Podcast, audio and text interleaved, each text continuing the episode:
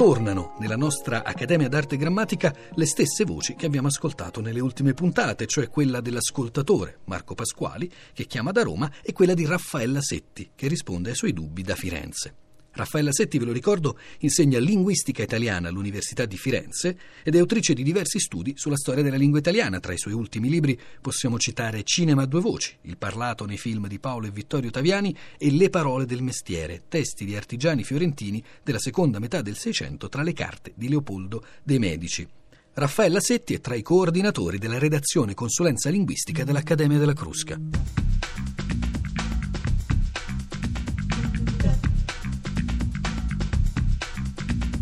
Performance, leggo arti performative, oppure per esempio una barca a vela che non è planante e ha uno scafo performante. Però eh, stranamente non esiste la, la performance. Sì, mi ricordo in linguistica le, tra competence e performance, ma performance non esiste anche se invece esiste per esempio ordinanza, perdonanza. Eppure la lingua italiana ha invece ha acquisito delle parole foneticamente molto diverse come software, sì.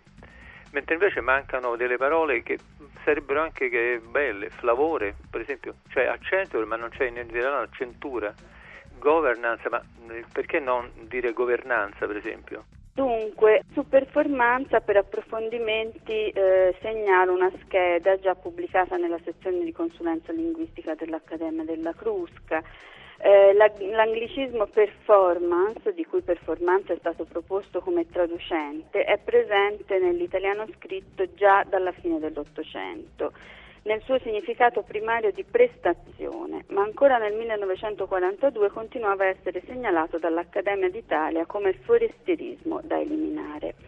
Nel corso del Novecento però la parola ha ampliato molto il suo spettro semantico, entrando nel linguaggio sportivo, tecnico, quindi per indicare il rendimento di una macchina, oppure in ambito commerciale, per eh, riferirsi alla forza di impatto di un prodotto sul mercato, nel, ehm, nel, nell'arte, quindi per eh, indicare una messa in scena, uno spettacolo, un'installazione.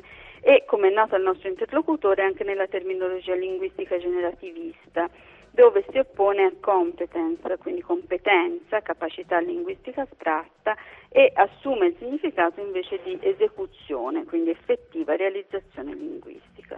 Di fronte a un così largo spettro di significati, il corrispondente italiano prestazione non appare più sufficiente, tanto che in effetti nel 1972 Giovanni Franceschi, nella sua traduzione del saggio di Soren Stati, Teoria e metodo nella sintassi, introduce proprio performanza.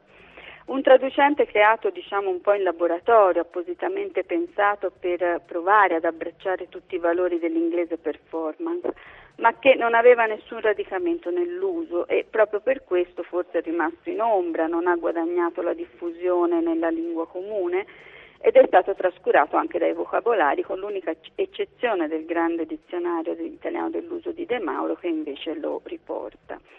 Attualmente però sono ormai abbastanza diffusi e attestati sui vocabolari alcuni termini che girano intorno a performanza, quindi troviamo performare, performativo e performante.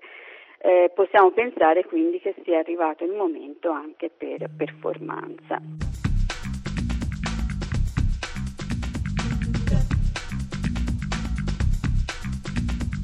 K al posto di CH.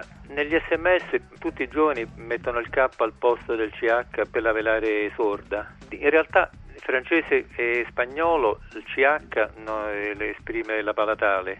Comunque in ogni caso il K in italiano per il suono duro non sarebbe una novità perché anche nei primi testi del volgare viene usato per le, questo suono. O possibile che magari tra dieci anni quella che per ora è un vezzo, un'abitudine degli adolescenti diventi una, una regola ortografica?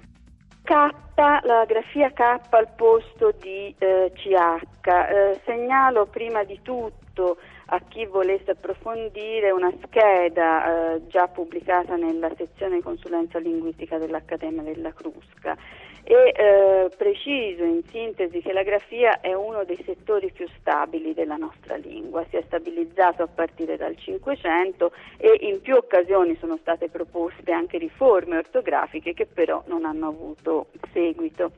Senza dubbio la K è un segno che ha fatto parte della storia della grafia dell'italiano e dei suoi dialetti, come giustamente poi sottolinea il nostro interlocutore, è presente già nel primo testo volgare italiano.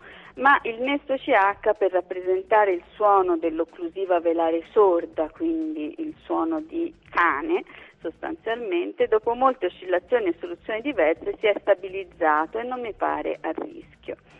Tra le diverse possibilità grafiche di rendere questo suono avrebbe potuto affermarsi proprio la K, però non avrebbe risolto questo la differenza tra la velare sorda K, quindi quella di cane, e la velare sonora G, quella di gatto, mentre i due digrammi CH e GH perfettamente paralleli funzionavano senza possibilità di ambiguità, questo naturalmente davanti alle vocali E e I, quindi chi, che, e eh, Gueriglio per intendersi. La eh, K è rimasta però come patrimonio, come una risorsa a cui attingere per particolari bisogni espressivi. Nell'italiano contemporaneo la troviamo non solo nelle parole straniere e al posto appunto del digramma CH nelle scritture abbreviate o nelle scritture giovanili, ma anche nelle sigle, quindi chilogrammo, chilometro, nelle targhe automobilistiche, Crotone per esempio si rifà al nome greco di Croton e quindi KR e appunto iscritte anche a forti connotazioni, in particolare a partire dagli anni 70 del Novecento si è diffusa questa K anche con un valore polemico, diciamo, in sostituzione appunto del K velare specialmente nelle scritte murali, nella pubblicistica politica per esprimere ostilità, disprezzo, mi vengono in mente americano col K, cultura, cossiga, occupazione addirittura con due K. Anche in questo caso il sistema grafico dell'italiano direi che non corre nessun pericolo, chi decide di usare la K con questi valori eh, parte sempre comunque dalla conoscenza della grafia eh, standard, quindi direi tutto ok col K.